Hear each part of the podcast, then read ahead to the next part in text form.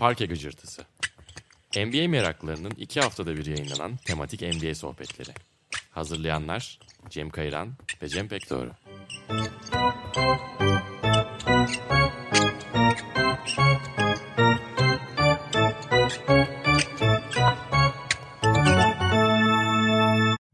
Herkese merhabalar. Ben Cem Kayran.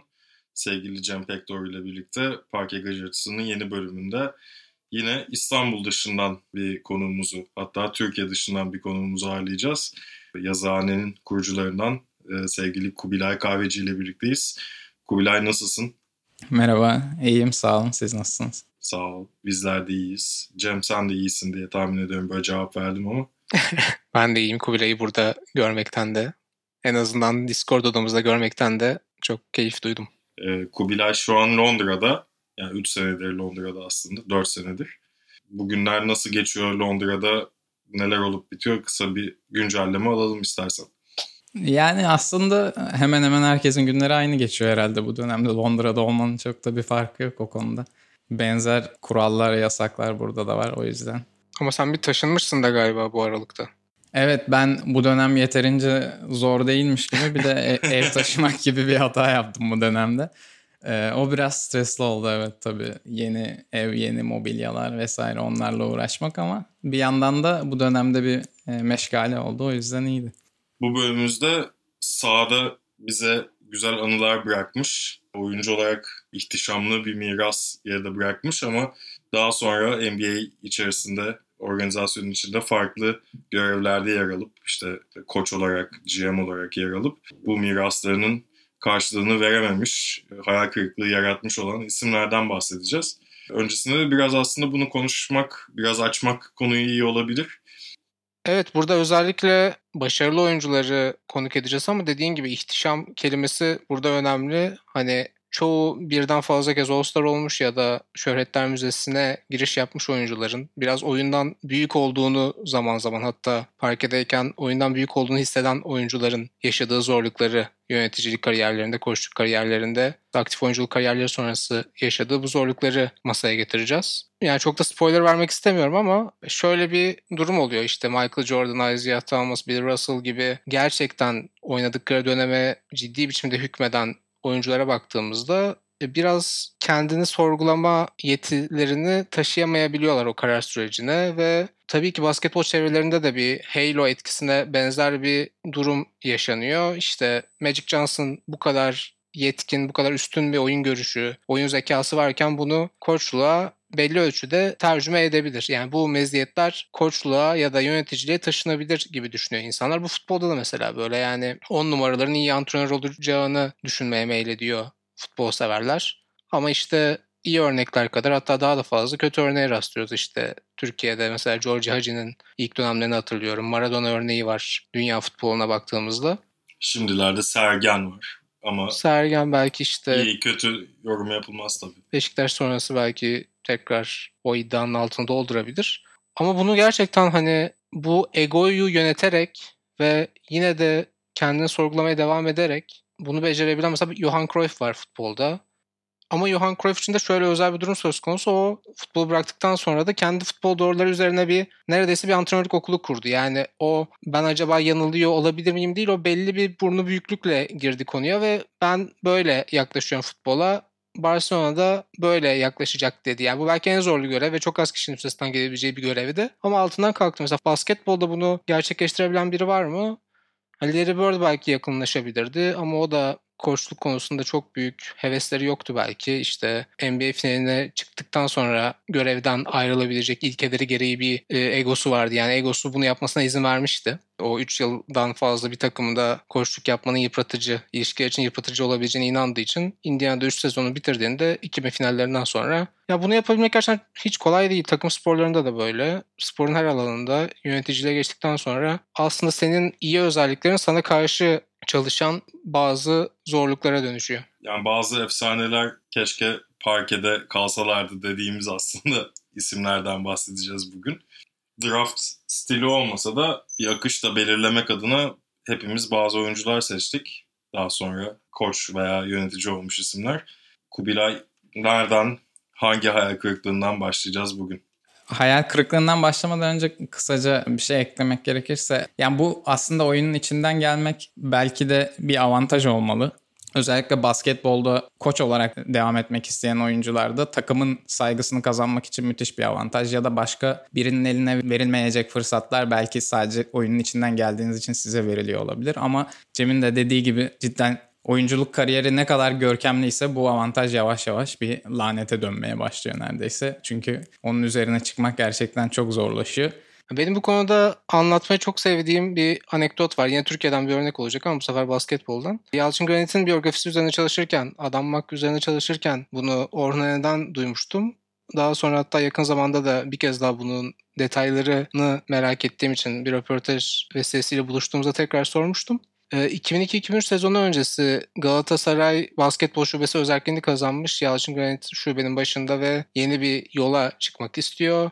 Orhun Galatasaray'dan ayrılmış, milli takım bırakmış. Önceki yaz 2001 Avrupa Basketbol Şampiyonası'nda görev aldıktan sonra ve geri dönmüş. Orada biraz daha hani artık üst düzey beklentiler olmadan oyundan keyif almak için sadece oynamaya devam ediyor. Biraz da koştuk içinde kenara köşeye ne atabilirsem diye düşünerek o yılları geçiriyor. İşte o 34-35 yaşlarındayken 2003 yazında Yalçın Granit Orhanene'yi çağırıyor. İşte Yalçın Granit'in böyle İskenderiye Kütüphanesi gibi bir basketbol kitaplığı vardır. Korunması gereken kültürel hazine kapsamında kabul edilmesi gereken o kitaplığın önünde ofisinde konuşuyorlar Orhanene ile. İşte bir John Wooden kitabı çıkarıyor. Oradan alıntılar yapıyor. Orhan'ın fikrini soruyor. İşte Rick Pitino kitabı çıkarıyor. Bobby Knight kitabı çıkarıyor. Konuşuyor ediyorlar. Orhanene bir noktada konunun nereye geleceğini anlamaya başlıyor aslında. 35 yaşındaki genç yani koçluk için genç tecrübeli oyun kurucuya bir noktada Galatasaray'ın baş antrenörüyle ilgilenir misin diye soruyor. Yani rüya gibi bir teklif aslında baktığında. Yani ani bir karar vermen için her şey, bütün şartlar oluşmuş durumda. Çok cezbedici bir teklif ve Türkiye basketbolunun en büyük isimlerinden biri sana bunu hafif de yani Yalçın Yönetim böyle her zaman bir tehditkar bir havası da vardır. Orhan şey diyor. Abi çok teşekkür ederim. Beni düşünmüş olman beni ne kadar onurlandırıyor bilemezsin. Senden geliyor olmasının apayrı bir önemi var. Ama ben şimdilik adım adım gitmek istiyorum. Belki İTÜ'de, belki genç takım seviyesinde başlamak, işte belki bir bana sunulan bir projede, yeni başlayan bir projede oyuncularımı geliştirerek bu yola girmek istiyorum diyor. Ve bu teklifi reddediyor. Ve yani Orhan'ın de kariyeri böyle müthiş bir koçluk kariyeri var mı tartışılır ama o gün Yalçın Gönet'e söylediği ne varsa onun arkasında duran bir kariyeri oluyor. Yani işte Banvit gibi, Tofaş gibi projelerde yer almak için çok seçici davranmaya devam ediyor kariyerinin geri kalanında da. Ve tabii hikayenin sonunda Orhan'a şey diyor. Abi kusura bakma teklifini kabul edemedim ama senin gerçekten çok iyi bir kitaplığın varmış. Buradan bir iki tane kitap ödünç alabilir miyim diyor. Hayır efendim sen bir git biraz kendini geliştir. Koçluğa hazır hissettiğinde ben de sana bu kitaplara ödünç vermeye hazır hissedeceğim diyor. Öyle de gönderiyor Orhan Ene'yi. ya bu gerçekten bu kadar kendinin farkında olmak çok nadir görülen bir şey ama çok da değerli bir şey. Yani Orhun Ene gibi o perspektifi kaybetmeden ki o da Türkiye basketboluna en çok saygı gören gardlarından biriyken kendisine şüpheyle yaklaşmayı beceriyor ve bu teklifi geri çeviriyor. Ki aslında NBA'de de çok fazla rastladığımız bir şey değil bu. Yani henüz emekli olmuş bir oyuncuya hı hı. anahtar teslim takım vermek yani. Ee, daha çok hani şimdilerde Tim Duncan örneğinde olduğu gibi hı hı. hani bir asistan koçluk veya daha az rekabetçi olacağı bir yerde bir antrenörlük deneyimi yaşamasını belki de hı hı. o seviyeye çıkmadan önce tercih ediyorlar. Ama yine aşamaları biraz daha hızlı geçiyorsun. Yani o yeşil ışık sana evet. daha kolay geliyor. Tabii ki de. Tabii ki de. Yani bugün bahsedeceğimiz isimler de zaten yeşil ışığı kendisi yakarak gelmiş olan isimler aslında. İsterseniz başlayalım seçtiğimiz isimlerden, hayal kırıklıklarımızdan bahsetmeye. Genelde böyle listelerde ilk sıra seçimini yapmak herhalde biraz riskli yani yanlış yapma riski çok ama burada gerçekten yanlış yapmak biraz zor biraz.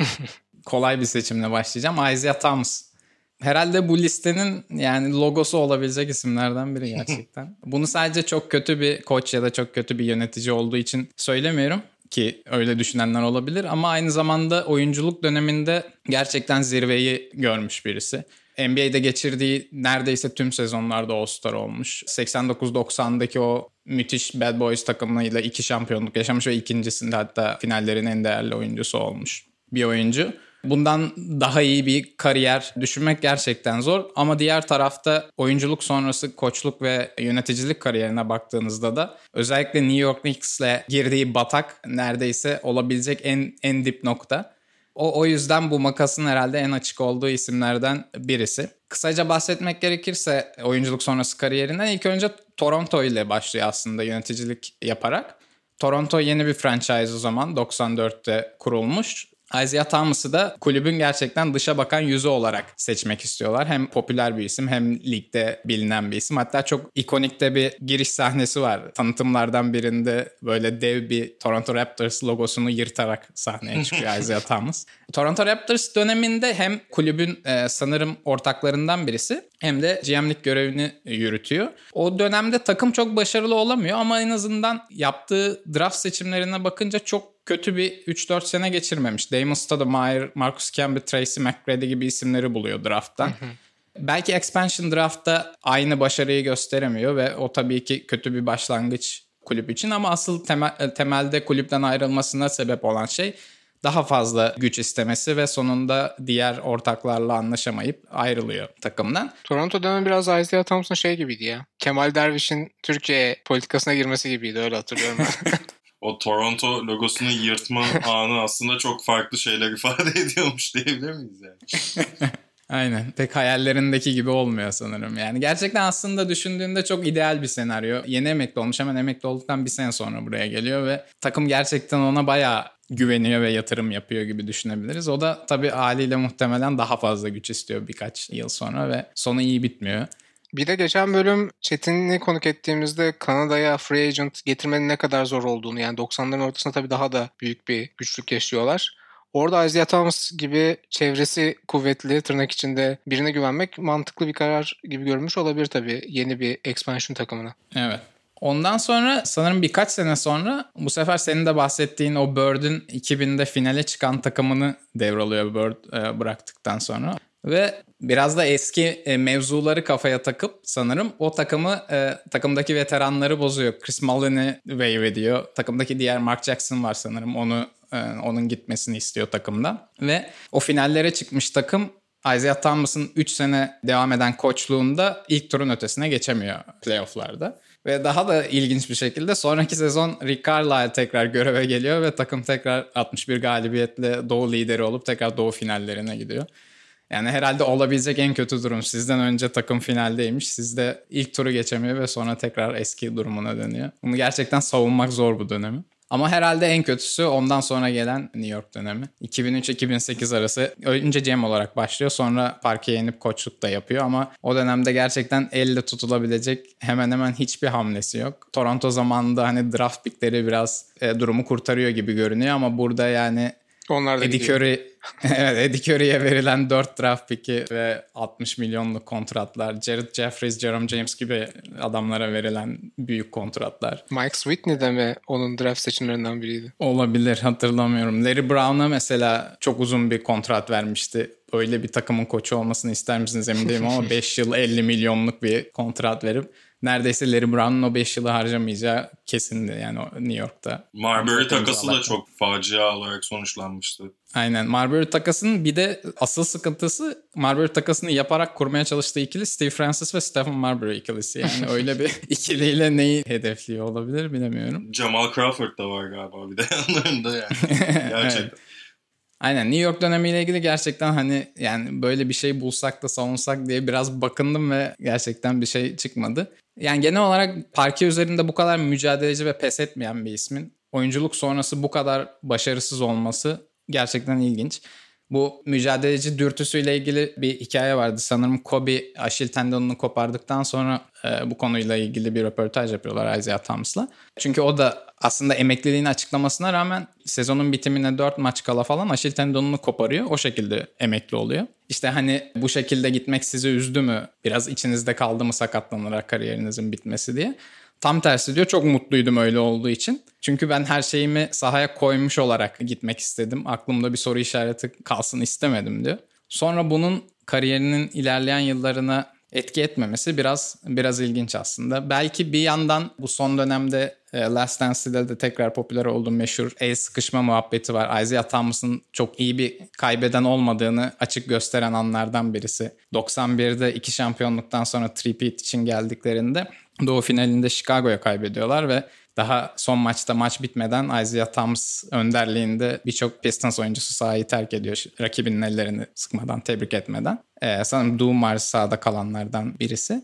E, hatta bu daha sonra 92 olimpiyat Barcelona olimpiyatları hı hı. için Dream Team kadrosuna alınmama sebeplerinden biri gibi görünüyor. Çünkü Jordan'ın nefreti orada artık tavana çıkıyor herhalde Isaiah Thomas'a karşı ve Jordan'ın çok büyük etkisi olduğu söyleniyor o kadronun kurulmasında. Kendisi her ne kadar aksini söylese de galiba Magic bu When the Game Was Ours'da da bahsetmişti aslında Jordan yüzünden alınmadığını. O hani biraz gerçekten iyi bir kaybeden olamadığını gösteriyor. Belki bu da daha sonraki kariyerinde böyle zor durumlardan kendini çıkaramamasına sebep oldu. Yani şeyden bahsedebiliriz bir de tabii ki. 99'da CBA'yi alıyor. 1946'dan beri aktif olan CBA Isaiah Thomas'ın yatırımının ardından 2001'de iflas edip kapanıyor. gerçekten yani topu bıraktıktan sonra basketbola dair neye dokunduysa zarar vermiş gibi bir hali var gerçekten. Hatta CBA'in yöneticisiyken sanırım NBA'den teklif geliyor satın almak için organizasyonu ve onu da reddediyor ondan sonra bu. ya bir de komik olan başka bir şey de New York Knicks'in tüm bu yaşananlardan sonra 2010'da 2011'de danışman olarak çalışmak istemesi hala Isaiah Thomas'la ama o dönem başka bir yerde NBA'de değil ama yine de koçluk yapıyor olduğu için David Stern buna izin vermemiş. Bir anlamda New York'a asist yapmış gibi de yorumlayabiliriz David Stern'ı. Ama evet dediğin gibi kesinlikle hani böyle bir şeyin bir kapağı bir logosu olsa belki de ilk oraya koyacağımız isim Isaiah Thomas olurdu. Yani öyle bir miras ki gerçekten hani daha ne yapması lazım iş teklif almaması için diyorsun. Ama Kolejde mesela çok e, üst düzey bir teklif almamıştı. Florida International'dı sanırım Conference USA takımlarından. Bir noktada sıfıra tükettiğini ne düşünebiliriz herhalde yöneticilik CV'si bakımından. O zaman Kubilay sen The Last Dance demişken Michael Jordan bu listede mutlaka olması gereken bir isim. Ben de çok fazla bekletmeyeyim az solisti. Last Dance'da göremeyeceğiniz Michael Jordan.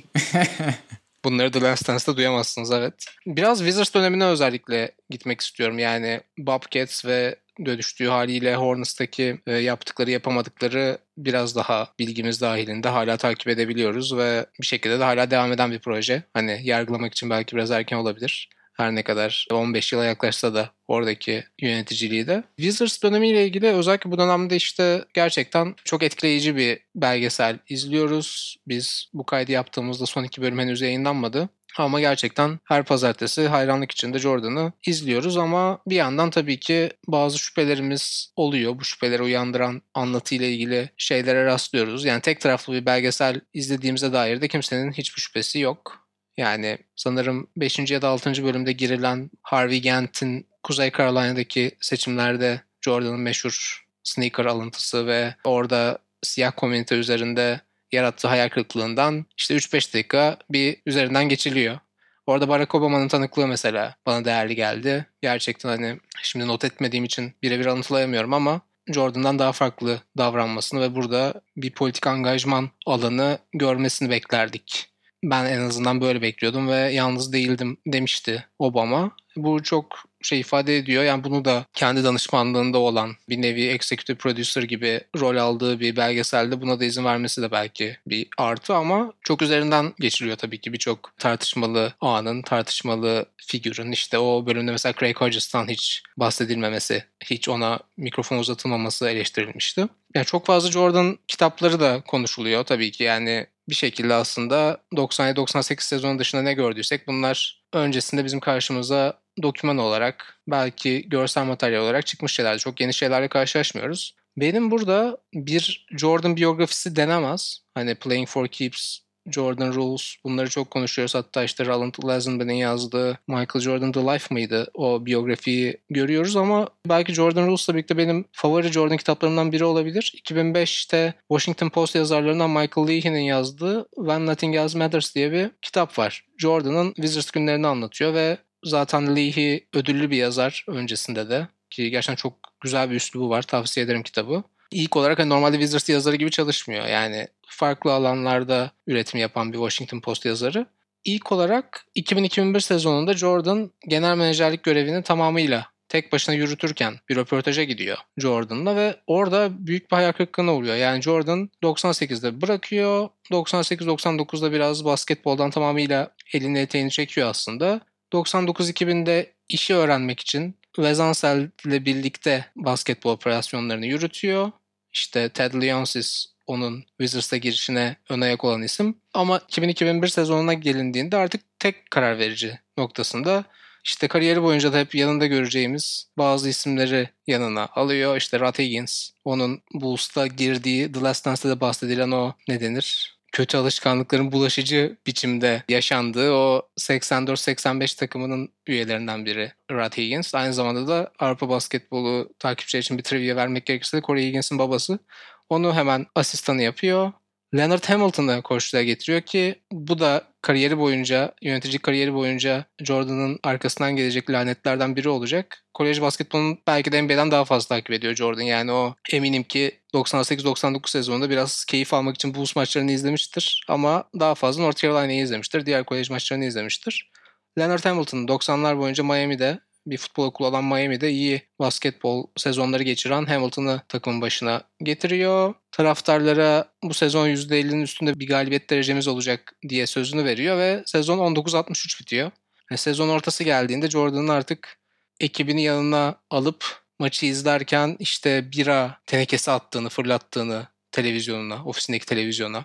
Bunlarla ilgili böyle ciddi bir araştırmacı gazetecilik var. Hatta ilk olarak Jordan'la röportaja gittiğinde o 2021 sezonunda Leahy konuşuyorlar. Hani geri dönme sinyallerini orada ilk olarak aldığını söylüyor. En son olarak da otoparka gidiyorlar. Orada vedalaşacaklar. Jordan şey diyor. Film bu gece maçı var mı diyor. Phil Jackson ilk şampiyonu kazanmış Lakers'la o dönemde. Tripit'in ikinci sezonundayız yani. Michael Leahy bu soruya hiç hazırlıksız yakalanıyor ve bilmiyorum ama bu gece sizin maçınız var. Onu biliyorum diyor. İşte ben bu oyuncuları izlemeye dayanamıyorum. İşte hepsi hak ettiklerinden fazla kazanan, hiç çaba göstermeyen beş para etmez herifler diyor. İşte Juwan Howard var. O dönem gerçekten çok NBA'nin en overpaid oyuncusu diyebiliriz. E, Rod Strickland var, Mitch Richmond var. Bunlar da 30'larını geçmiş artık çok oyunu etki edemeyen isimler. Ve bir takım oyuncular var ama tabii ki 1963 hele sezon başındaki vaatlerini düşününce büyük bir başarısızlık.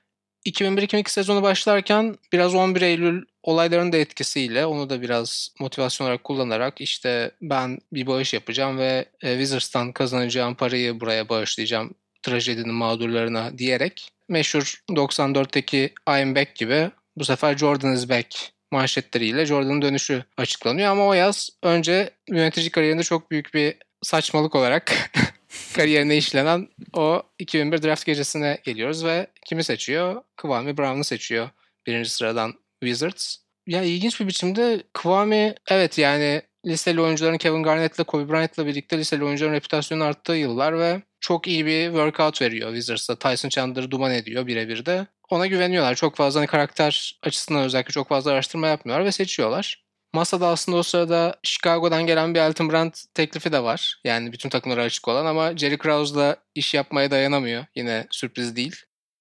Tyson Chandler'a çok yükseldiği için Krause birinci sıra seçimini alıp Brand'e verebileceğini söylüyor. Aynı zamanda Şerif Abdurrahim de masada. Ama Piki takas etmiyor ve Kwame Brown'a güveniyor Jordan.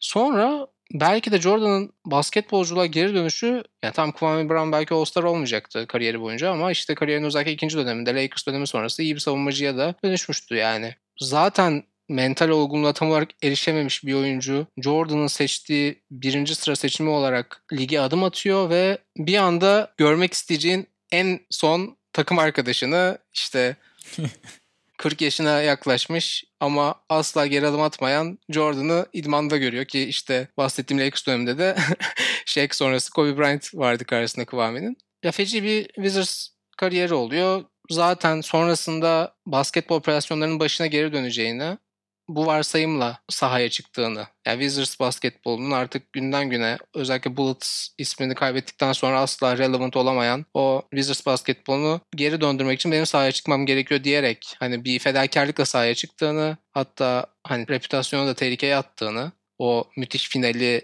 bir şekilde onun etkileyiciliğinden çaldığını kabul ederek bu varsayımla sahaya çıktığını ama Abe Paulin tarafından sahip Abe Paulin tarafından yarı yolda bırakıldığını söylüyor. Çünkü oyunculuğu sırasında da öyle şeyler yapıyor ki Jordan ben franchise'ımı bu adamın ellerine bırakmam diyor Paulin ve 2003 sezonu sonrasında Jordan'ın Wizards'ta işçi kesiliyor. Bunlar arasında ne var mesela? Leonard Hamilton o feci sezondan sonra kolej basketboluna geri dönüyor. Bir daha da NBA koçluğu yapmıyor zaten mantıklı olarak. Doug Collins'i getiriyor. Yine The Last Dance'da çok konuşulan bir figürdü. Yani 3 yıl boyunca Bulls'ta Jordan'ın koçluğunu yapan ve Jordan ne istediyse onu yapan. Collins'i geri dönüş sezonunda takım başına getiriyor. Ne zaman oyundan çıkmak istediğini, ne zaman oyuna girmek istediğini söylüyor. İşte Larry Hughes iyi oyuncu ama beni oyuna sokamıyor. Tyronn Lue oynasın diyor. Richard Hamilton'la yıldızı barışmıyor. Onu gönderip Jerry Stackhouse'u getiriyor ki Stackhouse Jordan oyunları birbirine acayip benziyor ve birbirlerinden acayip çalıyorlar. Genç bir takım var. Koşmak istiyorlar. Jordan diyor ki tempoyu düşük tut. Benim kondisyonum yeterli değil. Kötü görünürüm. Yeterince sahada kalamam diyor. Dediğim gibi Hamilton Stackhouse takasını yapan sonuçta başka bir genel menajer. Ama orada bütün kararlarda yine etkin olan bir Jordan var. Ve yani işte Doug Collins dedim, Rod Higgins dedim. Bunlar Bobcats dönemine de taşınan şeyler. Yani her zaman North Carolina mezunları Jordan'ın bulunduğu sistemlerde iş buluyor. İşte şu anda kim yönetiyor Hornets'ı? Bir North Carolina mezunu Mitch Kupchak takım başkanı ve aynı zamanda genel menajeri. Brandon Wright mesela lotarya seçimiyle Bobcats oyuncusu oluyor ya da North Carolina'nın rakip okullarından ama önemli kolej kariyerleri olan işte Adam Morrison gibi e, her zaman iyi kolej kariyerlerinin doğrudan tercüme olacağı düşüncesi. Dediğim gibi yani NBA'yi yeterince takip etmeden Michael Kidd Gilchrist ile birçok oyuncuya böyle başvuruyor. Sean May gibi. Ve bence yani Jordan'ın kötü yöneticiliğinin bileşenlerinden biri bu fraternite görünümlü bir nepotizm, hemşericilik, yine oyundan büyük olduğunu görme ve asla sorgulama yapmama gibi geliyor geldiğimiz noktada. Aslında Jordan'ın kariyeri herhalde saha üzerindeki karar verme yetisinin yöneticiliğin gerektirdiği şeylere nasıl tercüme olmadığının en açık göstergesi herhalde yani. Genelde point guardlar için söylenen bir şey belki bu ama Jordan'ın kararlarının hepsinde aslında ne kadar e, eksik olduğunu hissediyorsunuz o konuda. Michael Jordan'ın yöneticiliğiyle ilgili hani patronu kendisi olmasa çoktan kovulurdu gibi yorumlar yapılır. Gerçekten o da Isaiah Thomas gibi sonrasında bir türlü bekleneni yakalayamamış. Hani takımın bunca zamandır playoff'taki istikrarsızlığı çıkamayışı vesaire de göz önüne alındığında, draft ıskaları da göz önüne alındığında her şeyle fiyasko diyebileceğimiz bir yöneticilik performansından bahsedebiliriz. Dilerseniz yine aslında Last Dance'da da karşımıza sık sık çıkan bir figürle devam edelim. Magic Johnson, oyun kurucuların bu tür koçluk kariyerleri anlamında daha ön plana çıktığından bahsediyoruz. Magic Johnson'a tabii ki kariyeriyle yaptıklarıyla bu programın başında bahsettiğimiz yeşil ışığı kendisi için fazlasıyla yakan bir isimdi. 94'te Lakers'ta kısa ve başarısız diyebileceğimiz bir koşuk denemesi var. Ama daha çok tabii ki de yakın geçmişte neredeyse magazin halini alan bir süreçle Lakers'ta tekrar göreve geldiği, bu sefer basketbol operasyonunun başına geldiği, 2007 ve sonrasında yaşananlarla daha çok akıllarda yer ettiğini söyleyebiliriz oyunculuğu sonrasında. Magic Johnson Lakers'la 1994'teki koçluk deneyiminden uzun yıllar sonra tekrar Lakers'a döndü. Bu sefer farklı bir görevle basketbol operasyonunun başına getirildi 2017 yılında Genie Bass tarafından ve GM olarak seçtiği isim de Rob Pelinka oldu ki bu seçim zamanında çok tartışılmıştı. Kobe Bryant'la olan iş ilişkisi, yakınlığı sebebiyle aslında kulüpte de çok tanınan bilinen bir sima Rob Pelinka. İkisi birlikte Lakers'taki Magic Johnson'ın eski ihtişamlı Magic Johnson ve Lakers renklerinin bir araya geldiğinde akıllarda canlanan başarıların çok uzağında bir performans ortaya çıkardılar aslında kısa bir sürede olmuş olsa. Pelinka ile ilgili de aslında bugün birazcık bakınırken şöyle ilginç bir trivia ile karşılaştım. Kobe Bryant zamanında Dark Knight'ı, Batman Dark Knight filmini izliyor ve Heath Ledger'ın bu filmdeki performanstan çok etkilenip onunla buluşup sohbet etmek, tanışmak, yemek yemek istiyor ve Rob Pelinka'ya bunu söylüyor. Rob Pelinka da bunun için gerçekten çaba harcıyor. Heath Ledger'ın menajerlerine ulaşmaya, Heath Ledger'la bir Kobe Bryant'ı buluşturmaya çalışmaya ama Heath Ledger filmden 6 ay önce aslında hayatını kaybetmişti. Bu tabii ki anlık bir kafa gidikliğinden biraz daha fazla bir şey olsa gerek. Magic Johnson'ın da hep ekipteki isimlerden her zaman böyle aslında çok kendini veremediği, çok tuhaf kararlar verdiği, çok tuhaf şeylere odaklanıp onları çok büyütüp büyük tepkiler verdiği gibi bir takım söylentiler, hikayeler anlatılıyor. Hatta bunlardan bir tanesi de draft öncesinde denemek için salona gelecek bir oyuncuyu ayarlayacak aracı unutan bir asistanını çok ciddi şekilde herkesin önünde azarladığı ve bu çalışanın daha sonra istifa ettiği ve çok uzun süre tedavi gördüğü, o kadar yıprattığı gibi şeyler var. Tepkisinin ne zaman neye vereceğinin hiçbir zaman belli olmadığı, çok değişkenlik gösterdiği, iletişim kurmakta da sıkıntılar yaşadığı anlatılıyor bu dönemde. Basketbol yönüne bakacak olursak gerçekten çok kafa karıştıran şeyler var. Hani hep LeBron James'in Lakers'a gelmesine Magic Johnson'ın önemli bir faktör olduğu söylenir ama takımı oluştururken aldıkları kararlar, vazgeçtikleri isimler veya takıma dahil ettikleri isimler hep şüphe uyandıran hareketler oldu. Sözleşmesi biten Brook Lopez ve Julius Randle'ın serbest bırakılması sonradan bu oyuncuların gösterdikleri performansla birlikte hep onların eksi hanesine yazılan şeylerden biriydi. Zubac takası var ki benim gerçekten son yıllarda gördüğüm en tek taraflı takaslardan biriydi. Clippers'la yaptıkları. Takasla ilgili Clippers bile takası duyunca hani kendi aralarında Allah Allah altında bir şey mi var acaba diye kullanmış diye yazılar çıkmıştı. Evet. D'Angelo Russell'ı iki senenin sonunda vazgeçmiş olması hani ikinci sıra seçimi olan oyuncuyu bir anda bırakmış olması her zaman onunla ilgili tartışılan konulardan bir başkası oldu. Luke Walton, LeBron James, Rich Paul arasındaki gerilimi asla halının altına itememesi veya kontrol edememesi diyebiliriz. Çok ciddi problemlerden biriydi ama Magic Johnson ve Lakers aslında hep cümlenin devamında tempering kelimesinin geçtiği şekillerde e, yöneticilik performansıyla anılıyor. Çok fazla ceza aldılar. Paul George'la ilgili Paul George'un Oklahoma'da sözleşmesini yenilemeden önce ve Clippers'a da geçmeden önce Lakers'da oynayacağına kesin gözüyle bakılıyordu basketbol camiasında. Onun dışında Magic Johnson'ın yani Antetokounmpo ile ilgili yaptığı yorumlar sebebiyle ceza aldığını da biliyoruz. Bir yandan da Ben Simmons hikayesi var. Benim çok ilginç bulduğum. Yani Cem Kayıran, LeBron James gibi bir oyuncuya ulaşmak için tabii ki böyle bedeller ödenecek. Böyle tempering şeyleri yaşanacak. ya bir yandan da baktığın zaman LeBron James'in kariyeri boyunca aslında hani uzun süreler sonra playoff yapamadığı ilk seneden bahsediyoruz. O yüzden hani LeBron James'in yanına gerekli takımı kurmak konusunda Michael Beasley, Rajon Rondo gibi isimler, free agentlar ne kadar doğru seçimlerdi hep tartışılıyor. Vance Stevenson. Evet, kesinlikle. yani o, o paketten biraz Ceval McGee aslında suyun üstünde kalan bir performans sergiledi.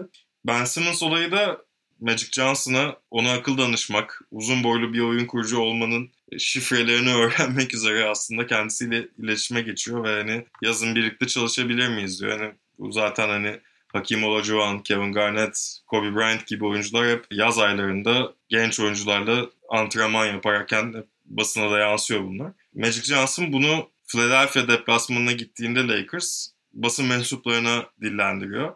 Bir yandan hani bir takımın basketbol operasyonunun başında olduğu e, gerçeğini bir kenara bırakacak olursak aslında Ben Simmons'ın Magic Johnson'dan tavsiye istemesi kadar doğal bir şey olamaz belki ama Magic Johnson'ın bunu böyle dillendirmesi, bu kadar göz önüne çıkarması, NBA'den onay beklemesi bunun için vesaire yine tampering tartışmalarını beraberinde getirmişti. Zaten Lakers'ın en başarısız dönemleri arasına girebilecek bir periyotta Lakers'ın başındaydı. İstifa edişi, görevden ayrılışı da bir o kadar travmatik, bir o kadar tuhaf ve şaşırtıcı oldu. Gene Basın da bunu hepimizle aynı basın toplantısında öğrenmiş olması da işi iyice garipleştiren detaylardan biri. Ve basın toplantısı da planlanmış bir şey değil yani değil mi? Bir maçın sonunda ayaküstü gazetecileri yakalamışken bir anda istifa ettiğini falan söyledi. Evet. Ve daha sonrasında hep Magic Johnson'ın beceremediği, bulamadığı söylenen o ikinci yıldız, LeBron'un yanına gelecek ikinci isim Magic Johnson'ın sonrasında gelmiş oldu aslında. Yani Magic basketbolu bıraktıktan sonra bir döneme kadar en azından PR faaliyetlerinde başarılı biriydi. Zaten oyuncuyken de Amerika'nın en meşhur gülümsemesini bir şekilde icat eden kişiydi. Hani kendi imajıyla ilgili genelde bilinçli davranıyordu. Örneğin 2014'ün Şubat ayında Los Angeles Sparks'ı satın alan ekibin içerisinde ve işte 2014 yılında bu yüzden ESPNW'nun işte kadın sporlarında en büyük etki yapan 25 listesine giriyor. Yani Magic Johnson'ın bence yoğunlaşması gereken şeyler bu tip şeyler. Daha PR faaliyetleri ama ya öyle bir sosyal medya kullanımı var ki mesela o Twitter hesabı ben yani okumaya dayanamıyorum.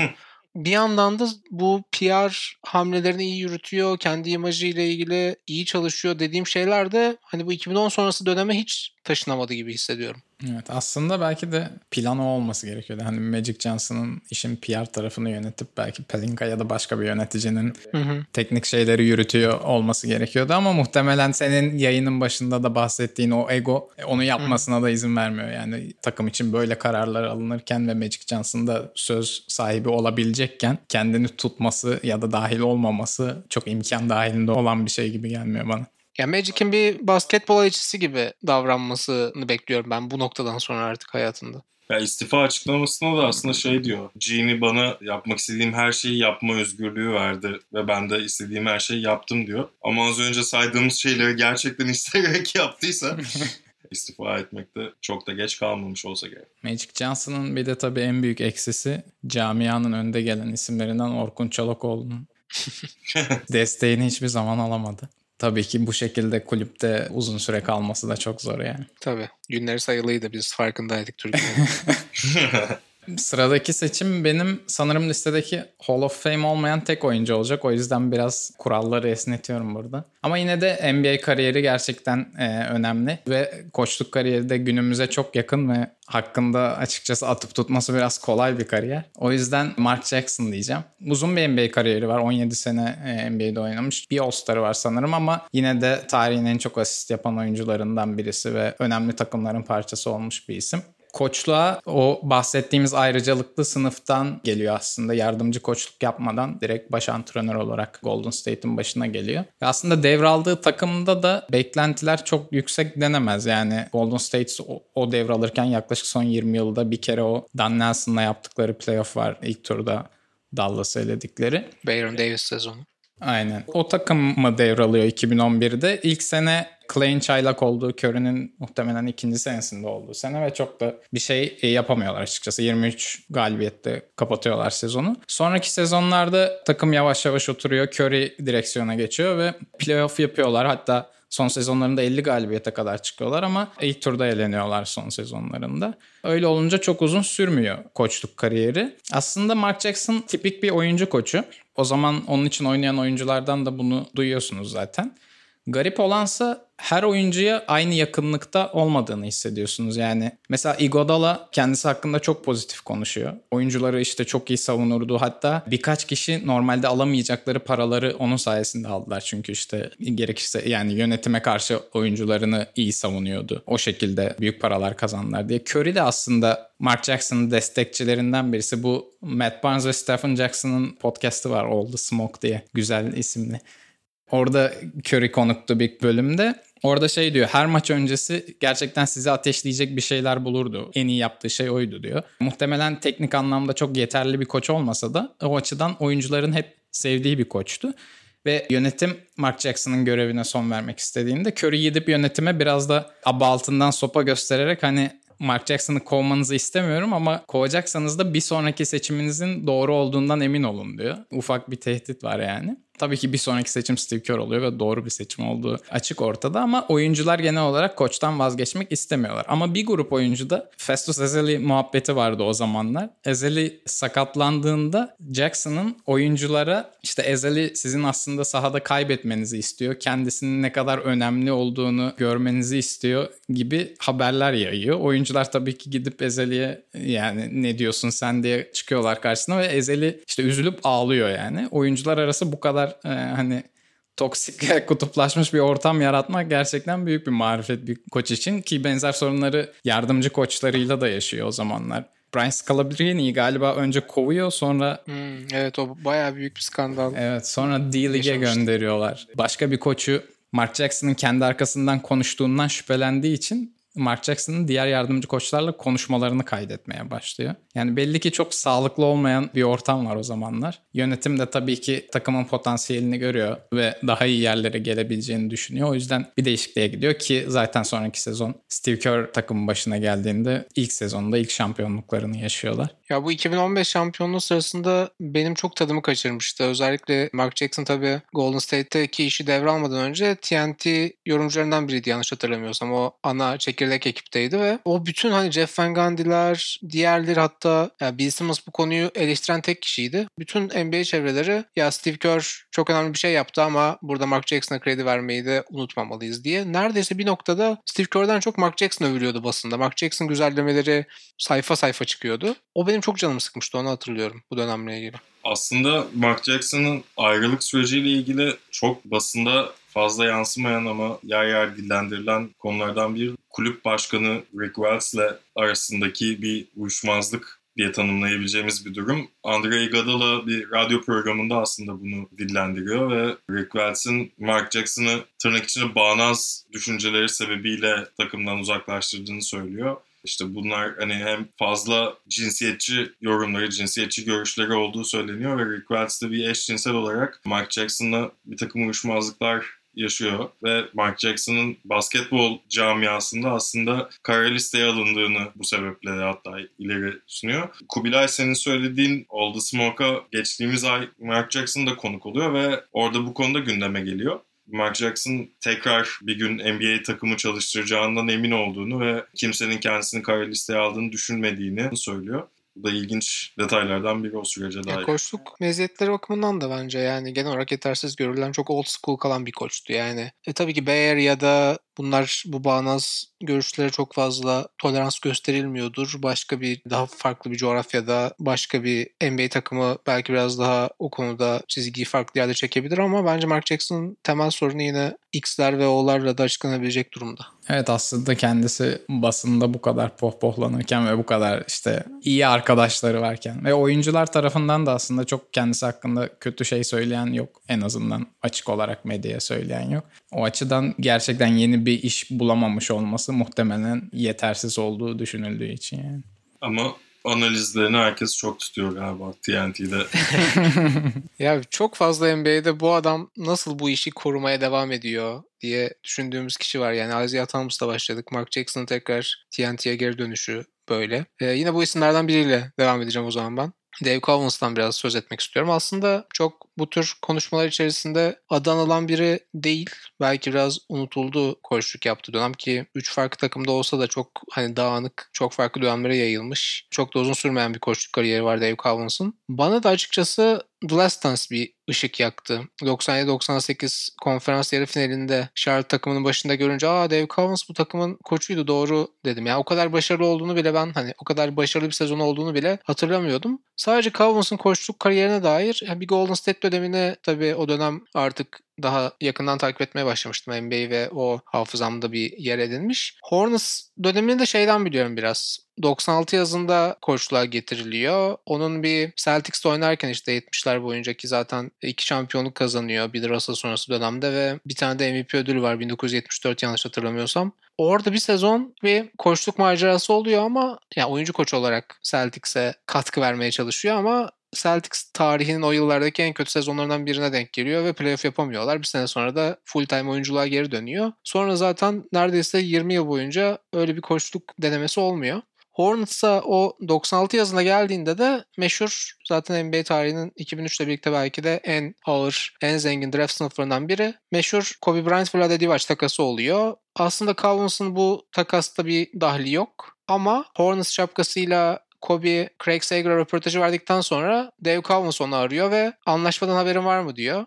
Evet diyor Kobe rivayete göre haberim var. İyi zaten sana ihtiyacımız yoktu diyor Dave Cowens ve telefonu kapatıyor. Ya yani Kobe'nin bu hikayeyi 2012'de anlattığı şekli bu. Cowens öyle bir şey söylemediğini iddia ediyor sadece hani ben kararımızı bildirmekle yükümlü kişiydim. Zaten hani karar aşamasında bir dahilim de olmadı. Neden hani liseden çıkmış 17 yaşındaki bir oyuncuya motivasyonunu böyle kıran bir şey söyleyeyim. Sadece planlarımızda olmadığını, onunla çalışamayacağımızı söyledim ve bu takasın gerçekleştiğini söyledim diyor. Tabii bu takas çok konuşulan, çok üzerine spekülasyon yapılan takaslardan biri. Yani Kobe'nin menajerinin ve ailesinin dahli var, Jerry West'in dahli var. Jerry West Lakers'ı çok istiyor. Burada ailesini de biraz kullanarak örneğin Nets onu çok seçmek istiyor ki John Calipari'nin ilk sezonu NBA koçluk deneyiminde. Kobe'yi almak istiyor. Çok etkilenmiş durumda ama Jerry West Kobe'nin ailesiyle Calipari'yi konuşturuyor ve şöyle bir algı yaratmaya çalışıyor. Kobe'yi Lakers dışında herhangi bir takım seçerse Kobe gidip İtalya'da oynayacak.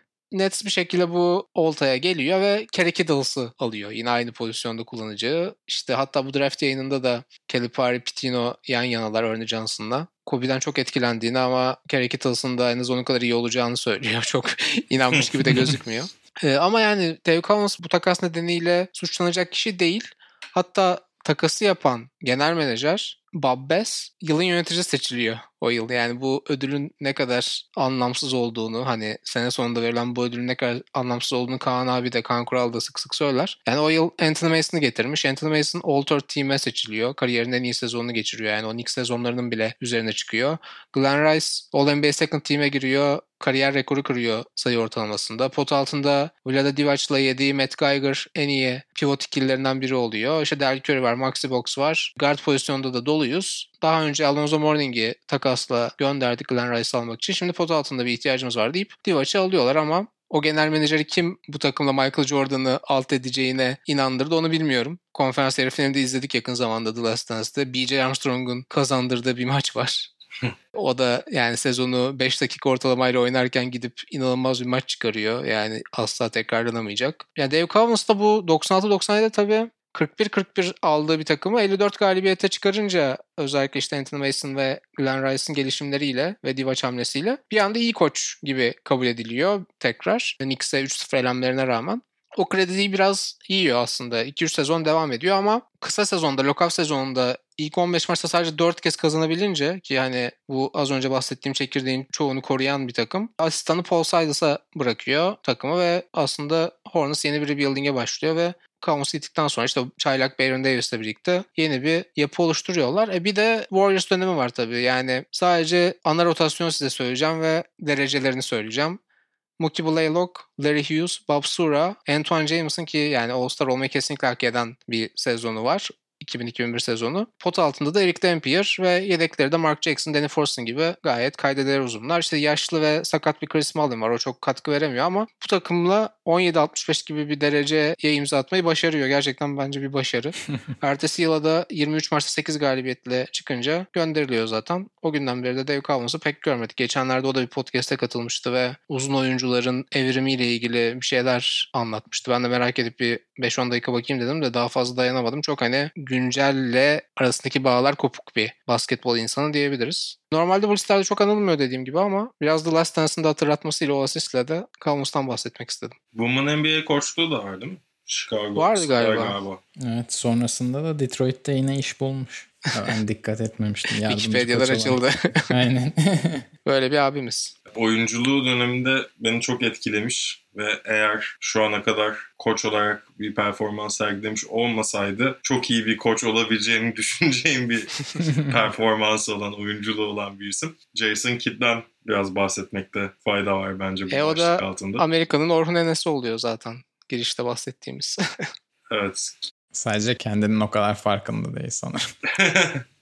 ya birçok şeyin farkında değil bence Jason Kidd de.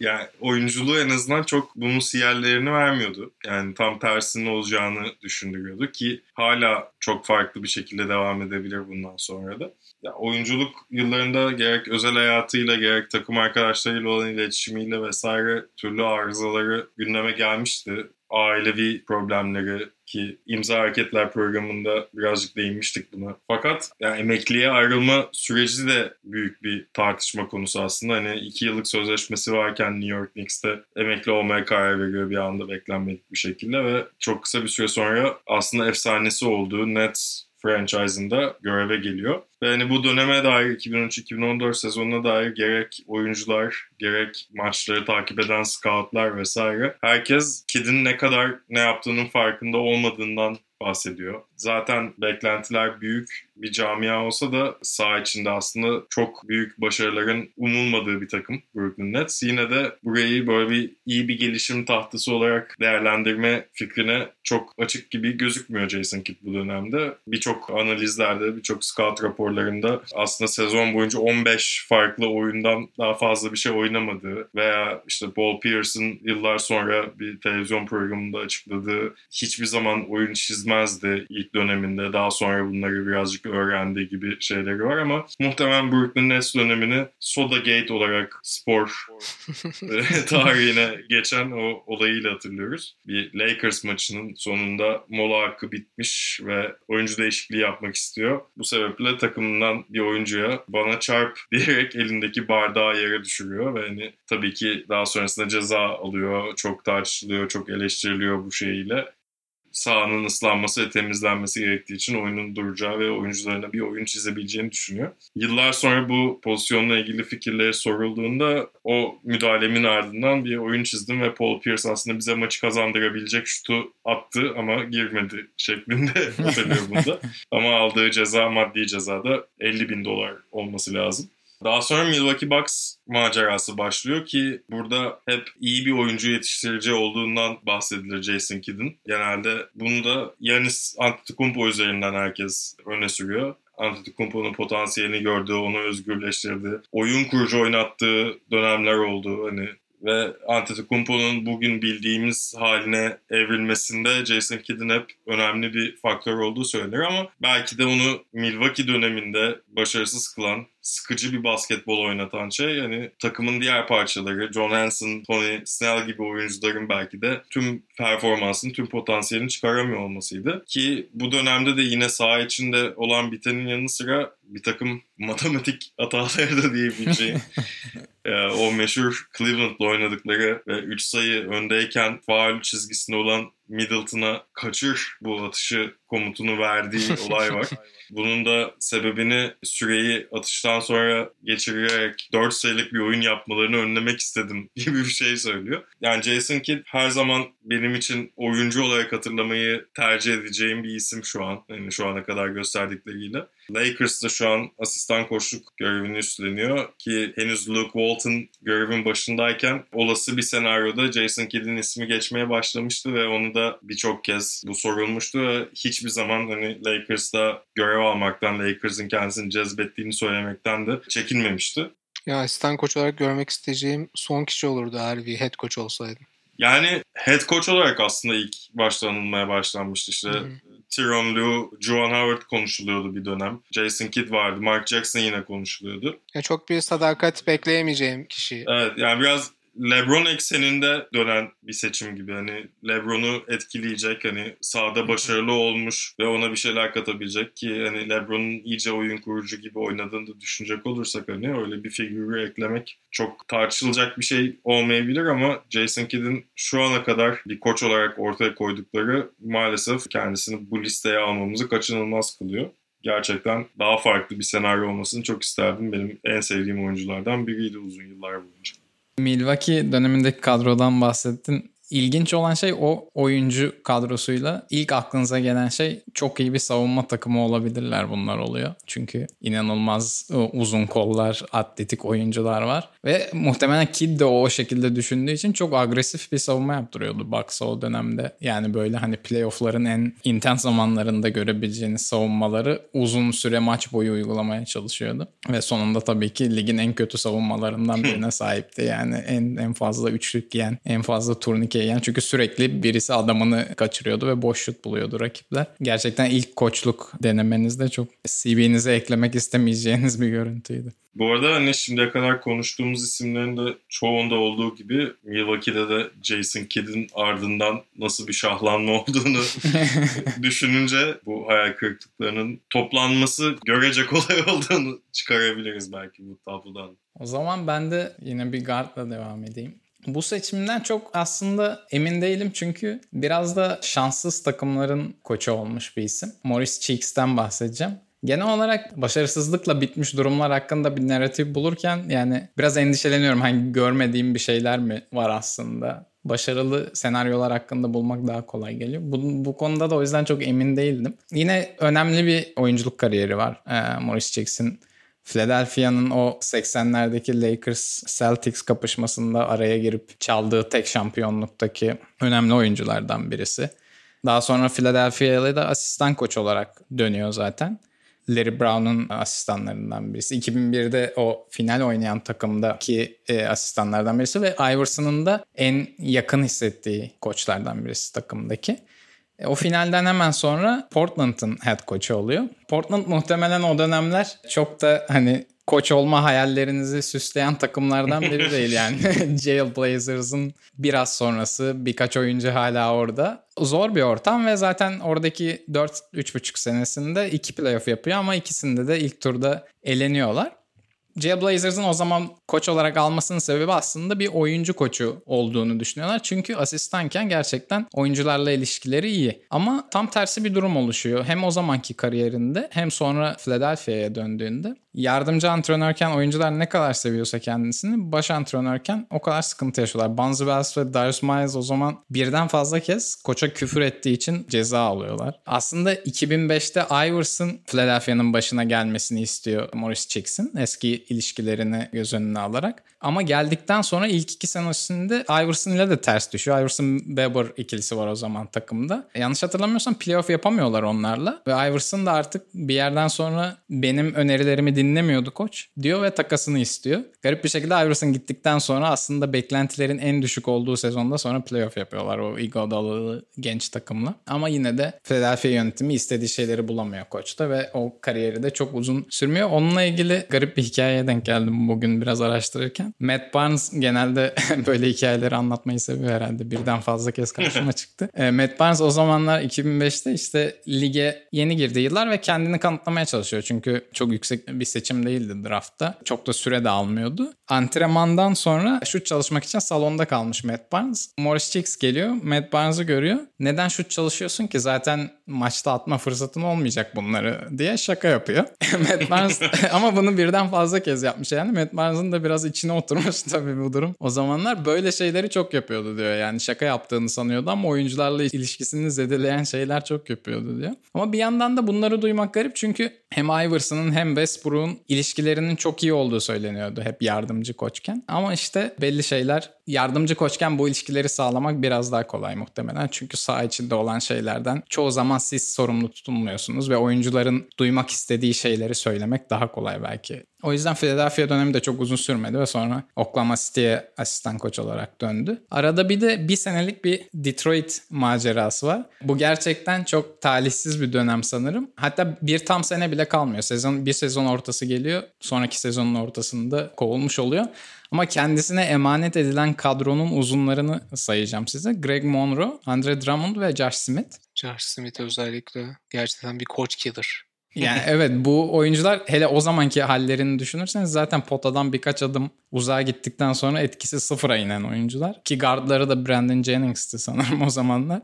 Yani gerçekten imkansız bir göreve soyunmuş. Neden bilmiyorum ve tabii ki zaten çok uzun sürmemiş takımdaki macerası. Ve şimdilerde herhalde Thunder'da devam ediyor asistan koç olarak. Nispeten diğerlerine göre uzun bir koçluk kariyeri var ama hemen hemen her takımında bir Philadelphia sezonu hariç underachiever olmuş bir koç ve biraz da oyunculuk kariyerine baktığınızda çok eşleştiremediğini görüyorsunuz. Şey de çok ilginç. Yani Philadelphia'da Larry Brown'un staffinde yer alıyor. Hatta işte Portland'da o galiba Mike Dunleavy dönemi sonrası geçiyordu. O tamamen Larry Brown'un referansıyla yani CV'nin altında çok değerli bir referans yazdırabildiği için gidiyor. Sonra yıllar sonra Oklahoma City'ye gittiğinde bu sefer Scott Brooks'un asistanlarından biri oluyor. Yani geceyle gündüz kadar ayrı iki koç ekibinde yer alıyor ve tam olarak oralardaki rolü de pek bilinmiyor. Yani normalde oyuncuyken mesela çok iyi bir savunmacıydı. Hani NBA tarihinin önemli savunmacılarından biriydi ama böyle bir savunma spesiyalisti falan değil. Genelde dediğin gibi Iverson'la Westbrook'la iyi arkadaş ya da koçun onlara ulaşmak için, erişmek için kullandığı bir aracı rolünde hep karşımıza çıktı.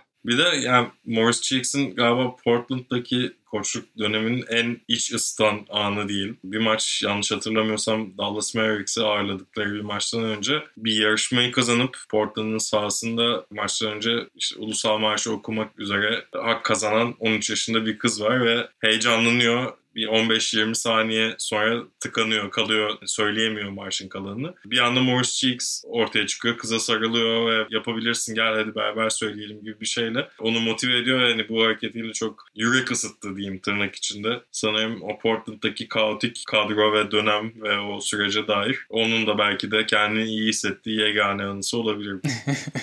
ağır bir isimle devam edeceğim. Yani Jordan Gelsin. konusunda zaten çok konuştum ama Jordan'la ilgili konuşmanın da çok keyifli olduğu ya da herkesin buna çok açık olduğu bir dönem olduğundan. Ama bunu da çok kısa geçemeyeceğim. Çünkü yani Elgin Baylor'ın 22 yıllık Clippers döneminin Hani hükümdarlık diyemiyorum. Neden diyemediğimi birazdan açacağım. Hani bir karneye alt alta bakınca Clippers öyle ama zaten. Ben açıkçası 22 senedir orada olduğunu fark etmemiştim yani. Biraz bu dönemde fark ettim. Yok artık falan. Ufak bir koçluk dönemi de var bu arada. Kısa süren New Orleans Jazz döneminde takımın 2-3 koçundan biri oluyor. 76-79 yılları arasında işte Pete Maravich'i ve eski takım arkadaşı aslında Gail Goodrich'i yönetiyor ve orada 86 galibiyet 135 mağlubiyetlik bir derecesi var. Sonrasında franchise Utah'a taşındığında Elgin Baylor olduğu yerde kalıyor zaten. Oraya çok da girmeye gerek yok ama yani 3 tane Hall of Famer'la playoff yapamayan bir kariyeri var. Koçlukta onu da not düşelim. Daha sonra 86'nın Nisan ayında Clippers'ın GM'liğine getiriliyor ve Kubilay sen de dediğin gibi nasıl geçtiğini anlamadığımız bir 22 yıllık kariyeri var. E tabi bunun sebeplerinden biri tüm bu 22 yıl boyunca emir komuta zinciri altında çalıştığı sahibi Donald Sterling. Ki NBA'nin en tartışmalı figürlerinden biri. Zaten son olarak Clippers takımı elinden alındı Sterling'in. David Stern tarafından çünkü yıllardır konuşulan, tevatür edilen o ırkçılık iddiaları bir ses kaydıyla gerçeğe dönüştü. Ama Sterling'in kötü şöhreti yani bu NBA çevrelerinde ve oyuncular arasında çok konuşulan ırkçılık tandansları dışında NBA'in gördüğü en ucuzcu sahipti. Ve Elgin Baylor'ı da 80'lerin sonunda takım başına getirdiğinde şunu alalım, şunu satalım şeklindeki emirlerini uygulamaktan ibaret bir görev tanımıyla aslında Baylor'a bu koltuğu emanet ediyor. Özellikle uzun vadeli kontratlara çok fazla kapılmamasını, tasarruf öncelikli hareket etmesini istiyor Elgin Baylor'dan ve ya Baylor NBA'in belki de gördüğü ilk mega yıldız diyebiliriz oyunu yeniden tanımlayan oyunculardan biri. Kendisini bu 22 yıl boyunca neden böyle bir role sıkıştırıyor, nasıl böyle bir şey gönül indiriyor? Bu gerçekten ayrı bir konu. Belki tarihin en kötü genel menajerinden bahsetmiyoruz. Bu Sterling faktörünü de hesaba kattığımızda. Ama Sterling'in tutumuyla açıklanamayacak büyük başarısızlıkları da var. Ya 87'de ilk olarak Scottie Pippen, Kevin Johnson gibi oyuncuların seçildiği sezon 4. sıradan Reggie Williams'ı seçiyor. Cedric Maxwell'i gönderdikleri bir takasla 13. sıradan Joe Wolf'u seçiyor. Joe Wolf'un bir kariyeri olmuyor. 1. sıradan Danny Manning'i seçiyor. Hani bir All-Star'ı var Manning'in yanlış hatırlamıyorsam ama NBA tarihinin en zayıf 1. sıra seçimlerinden biri ki o sezon işte Dan Meyerly, Mitch Richmond gibi oyuncular lige giriş yapıyor. Percy Hawkins'i seçiyor mesela aynı yıl 6. sıradan. Tamam sonunda bir şey buldu diyorsun. Onu Charles Smith karşılığında gönderiyor. Tüm bu topladığı pikleri mesela yıllar sonra 30 yaşındaki Doug Rivers için tüm esetlerini gönderiyor. İşte bence çok iyi anlatan şeylerden biri. Ben bu takıma özel bir bölüm de ayırmak istiyorum. Loyola Marymount Üniversitesi Paul Wested'in antrenörlüğünde Hank Gathers'ın işte trajik ölümüyle daha çok anılan bugünün pace'inin bile ötesinde sayı rekorlarının kırıldığı bir takımdan çıkan Bo Kimball'ı 8. sıradan seçiyor 90 yılında. Ama mesela kolej basketbolunu izleyen herkes biliyor ki o takımda tek bir prospect var o da Hank Gathers. O da dediğim gibi maç sırasında kalp krizi geçirip hayatını kaybediyor ve biraz bu Paul Wested'in reputasyonuna da kötü etki ediyor haksız bir biçimde. Mark Jackson'a ulaşmak için çok fazla eset biriktiriyor. Sonra o Jackson'ı Eric Piatkowski karşılığında gönderiyor. 90'lar boyunca kötü draft seçimleri sonuçta bunlar pek Sterling'de açıklanamayacak bir şey. Evet yani Jerry Stackhouse diyor ki ben workout'a çıkmam senin takımında çünkü NBA'in en ucuz takım sahibi sende diyor. Hani böyle şeylerle karşılaşıyor ama doğrudan bir oyuncuyu Clippers'a gelmez diye draft etmemişliği yok. Tüm bu üst sıradan seçtiği pikler arasında yani bir tek Antonio McDyess'a eh diyebilirsin. İkinci sıranın karşılığını tam olarak veremiyor belki ama kolej kariyeriyle bunu hak etmiş olabilir. Ertesi yıl az önce bahsettiğimiz o parlak draft sınıfında 7. sıradan Lorenzen Wright'a gidiyor. Yani altında kalan oyuncuları saymıyorum bile. Ve 98'de Michael O'Kendi ile son noktayı da vurmuş oluyor. Orada bir Lamar Odom aradan çekmiş 99'da 4. sıradan. Hani bozuk saatin doğruyu iki kere göstermesi gibi. Ama bence daha da trajik olan kısmı 2000'lerle başlıyor. İşte Darius Miles, Chris Wilcox, Melvin Eli, Yaroslav Korolev, Al Thornton gibi çok feci draft seçimleri var ama ilk kez bir gelecek vadeden bir çekirdek oluşturmuşken işte 2001-2002'deki o ne denir Baby Clippers mı denir? Slam kapaklarını çok sık gördüğümüz işte Jeff McInnes, Corey Maggary, Lamar Hmm. Odom, Elton Brand, Michael O'Kendi ilk beşi. Kenardan da Quentin Richardson'da Darius Miles geliyor şimdinin Knuckleheads'i. Koç olarak da Alvin Gentry'yi getirmiş. Yine kendi iradesiyle yaptığı bir seçim olduğunu onun kabul ediyorum. Ya bununla bir takım ışıklar gösterirken bir anda Sterling sıkılıyor. Belki de Baylor'ın başarılı olmasından. Bu arada hani NBA'in en çok ırkçılıkla suçlanan sahibinin NBA'in ilk siyah genel menajerine görev vermesi de hani ayrı bir paradoks ama 2002 sezonun sonunda Mike Dunleavy'yi koçluğa getiriyor Sterling ve bundan sonra Baylor'ın Clippers içerisindeki herhangi bir kararda söz sahibi olmadığı konuşuluyor. Yani sonrasında da zaten bunlar biraz açığa çıkıyor. İlginç bir biçimde de 2006'da yılın en iyi yöneticisi Baylor seçiliyor. O 22 yıldaki tek hani ödülü yöneticiliğe dair ama o sezon o ödül almasına yol açan hamlelerin hepsini Dunleavy yapmış. Yani hatırlamıyorum ama şey bu Phoenix'e elendikleri seneydi playoff'ta. Sam Cassell'i Doğru Sam Cassell, Katino ediyorlar Mobley. yani. Katino Mobley'i e, sign etmişler. E, Sonrasında da 2008'in sonunda görevden ayrılıyor. Yani yine tüm bu dönemi çok iyi anlatacak bir şekilde belki de görevden ayrılmadan birkaç ay önce 2008 draftında 7. sıradan Eric Gordon'ı seçiyor Clippers. İkinci turdan da DeAndre Jordan'ı seçiyor. Yani aslında tek bir işim vardı ve o da doğru düzgün yapılırsa Sterling'e rağmen başarılı olunabilir gibi bir durum var. Ama benim en çok üzen hani bir Lakers efsanesinin 22 yıl boyunca reputasyona bu kadar zarar vermesi. Ya bu Jordan için hatta Isaiah Thomas için bile geçerli değil bence. Çünkü Isaiah Thomas'ı ben gördüğümde hala o oyuncuyu hatırlıyorum hala her şeye rağmen Detroit formasıyla gözümün önüne geliyor. E tabi Baylor biraz daha eski bir jenerasyondan olduğu için de böyle olabilir ama ben Baylor'ı gördüğümde hani bugün bir ödül almak için bir sahaya geldiğinde o takım elbiseyle gördüğümde Clippers'ın beceriksiz ve söz hakkı olmayan genel menajeri gibi görebiliyorum. Bu da üzücü. Ama ben normalde burada bir Russell mı acaba söyleyip tepki çeksem diyordum. NBA'in yarı tanrı statüsündeki oyuncusunu. Ya sonra bir Elgin Baylor'ın işte basketbol referansta yaptığı tüm hamlelere, o dönemde yapılan tüm hamlelere baktım ki yani tek iyi hareketini galiba 2001 draft gecesinde yapıyor. O Elton Brand hamlesiyle. Ama onun dışında inanılmaz inanılmaz yani. Normalde hani fantezi liginizde böyle bir şey olsa, takım sahibi olsa komisyonere, liginizin komisyonuna mesaj atarsınız. Yani bu arkadaşı ya dışarı atalım ya da hamlelerini vetoya açalım dersiniz. Yani inanılmaz şeyler yapmış 90'larda özellikle. Evet, senin de Lakers şapkanı çıkarmanı gerektiren bir kariyer gerçekten. O zaman programın son seçimi olarak bu sefer bir uzun oyuncu profiliyle devam edeceğiz. Kevin McHale'dan biraz bahsedelim. Oyunculuğuna dair zaten söyleyecek çok fazla şey yok. Gerçek bir efsane. Ama maalesef koç ve yönetici olarak aynı şeyleri kendisi için kolaylıkla söyleyemiyoruz. Ki Houston dönemi için aslında o kadar da fena şeyler söylemeyebiliriz ama Timberwolves'da gerçekten akıl alır şeyler değil yaptıkları. Oyunculuk döneminde de aslında hep takımda Boston Celtics'te Larry Bird'le falan da ters düşmesinin sebebi çok ciddiye almaması, çok umursamaması olduğu hikayeleri anlatılır. Bu belki yöneticiliğinde de geçerli olan şeylerden biri olabilir. Birazdan daha detaylı bahsederiz. Joe Smith fiyaskosunda sözleşmeleri, kontratları çok ciddi okumadığı, onları çok önemsemediği detayları paylaşılıyor. Kevin McHale'ın Timberwolves'daki sürecinde hem koç hem yönetici olarak sınıfta kaldığı birçok şey var. Benim burada highlight etmek istediğim şeylerden biri Marco Jaric takası. Biz Avrupalılar böyle deyince de bir tuhaf oldu ama hani biz Euroleague'den vesaire hani Marco Jaric'e o yıllarda çok aşinaydık. Belki bir yıldız olarak tanımlıyorduk ama NBA'de kendini ispat etmiş bir oyuncu değildi. 2000 yılında Elgin Baylor'ın Clippers'ına draft edilmiş bir oyuncuydu 30. sıradan. Ve takasta Marco Jaric karşılığında Sam Cassell takımın veteran isimlerinden biri ve bir gelecek birinci tur hakkı verdi Minnesota Timberwolves.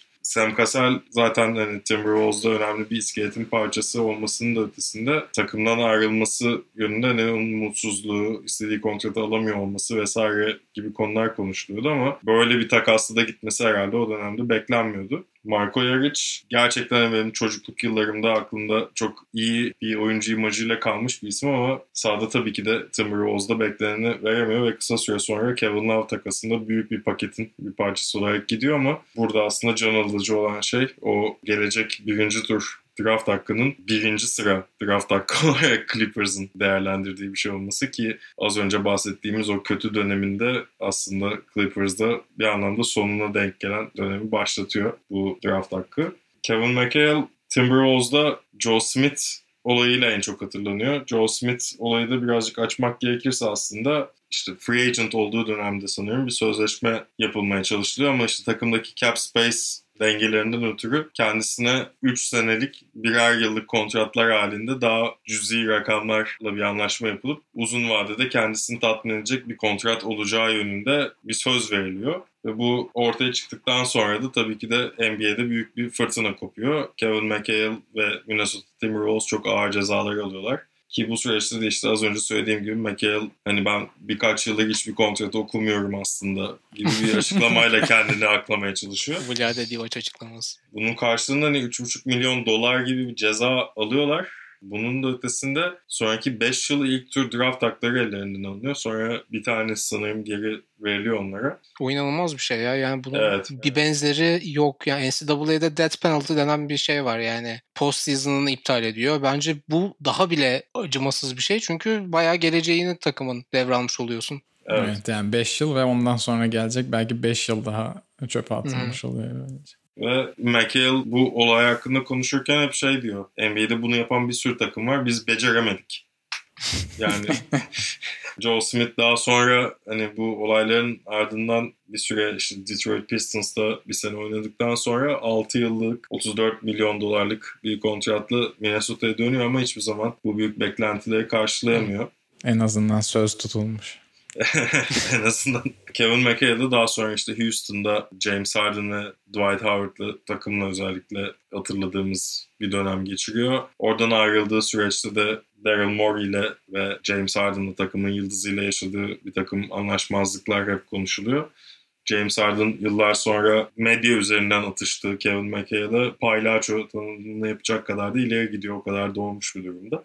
Yine aslında hep bugünkü programda andığımız isimler gibi oyunculuğuyla anmanın daha sağlıklı olacağı isimlerden biri olduğunu düşünüyorum Kevin McHale'ın da. Bence mesela Mark Jackson'dan iyi bir koç. Hani o da old school bir koç. Hatta Daryl Morey ile bence hiç uyum gösteremeyecek tarzda bir koçtu. Ama GM olarak dediğin gibi büyük bir felaketti ve hani ya Kevin Garnett aslında bizim şu anda Dirk Nowitzki ve Kobe Bryant'la birlikte kariyerini tek takımda geçirmiş oyuncular olarak sayabileceğimiz bir isimdi. Yani hep o motivasyondaydı. Minnesota'yı bırakmaya gönlü hiçbir zaman razı gelmiyordu. Ki hatta 2007 yazında hani Celtics'in ilgisinden kendisine bahsettiklerinde de başlangıçta o opsiyonu hiç düşünmüyor. Draft gecesi Seattle'da yapılan Ray Allen ve Jeff Green takası sonrası aslında Danny Ainge Garnett'i yanına çekmeyi beceriyor. Yani ama öncesinde işte o Joel Smith cezasının etkisiyle Anthony Peeler'larla, Troy Hudson'larla, Trent Russell'lerle, Terrell Brandon'larla yaşlanan, yıpranan bir kariyeri oluyor Kevin Garnett'in ki çok üzücü. Ya bir de bu bahsettiğin Boston takasından önce Phil Jackson ve Lakers'ın Garnett'i takıma katmaya çalıştığı söylenir. Burada da hep işte deneyince kıyak yapmak için aslında Lakers'a gitmesine izin verdi. Neyse bunu ben söylemeyeyim dedim ama söylemeyeyim çok sevindim. Ama mesajlar atılmış Kayran'a herhalde. Bundan bahsetti. Yani sağ içinde hani eski kafalılığı bir yana hani bir yönetici olarak böyle büyük fiyaskolara imza atması biraz imaj zedeleyici oldu maalesef Kevin McHale için. Programı da kapatmadan önce bugünkü kriterlerimize uymayan ama oyunculuk kariyerlerinin ardından koç veya yönetici olarak başarısız olmuş bir takım isme de selam verelim. Hazır Last Dance'lı yine duygusal bir şekilde karşımıza çıkan Bill Cartwright benim aklıma gelen ilk isimlerden biri mesela. Benim de muhtemelen oyunculuğu çok kalifiye olmaz böyle bir liste için ama Vinny Del Negro ve kötü Chicago sezonları yine Chicago'dan gitmek gerekirse aklıma gelen isimlerden birisiydi. Doug Rivers belki koçluğu nispeten daha iyi ama en azından Genel menajerliğiyle. yöneticilik yöneticilik nitelikleri hakkında herhalde hemen hemen herkes en fikir. Ben hep Austin Rivers meselesinde çok soru işaretleri taşıyor oluyorum Doug Rivers'ın kararlarına dair. Ben bir Russell'dan bahsetmiştim zaten. Onu daha fazla açmayayım. Programın geleceği adına. Ve tabii ki bu çapta değil ama Fred Hoiberg de şu ana kadar sergilediği performanslı diyebiliriz. Ben çok Öyle severim ama de. koçluk dönemini. Kubilay da bilir. Bana hatta yazıhanede yazdığım bir yazıya. Neydi? Sarı kafa Fred'in dönüşü müydü? Neydi? Özel bir sayfa yapmıştı bana. Güzel olmuştu. O zaman teşekkür ediyoruz Kubilay sana bu vesileyle de. Ben teşekkür ederim davet ettiğiniz için. Umarım Tim Duncan bu listeye girecek bir performans sergilemez diyerek de biraz geleceğe de parmak atmış olalım. Ben bir yandan listeye girmesini istiyorum ya. Kariyeri o kadar kusursuz gitti ki bu ana kadar biraz kötü bir şeyler geldi. Tim Duncan'ı dünyayı kurtaracak takımımıza almıştık. Umarım antrenör olarak da o takıma layık olur diyerek ben de sana karşı burada bir iddiaya girmiş oldum. Yıllar sonra başka bir podcast'te masaya yatırırız. Çok teşekkürler dinlediğiniz için. Bir sonraki bölümde tekrar görüşmek üzere.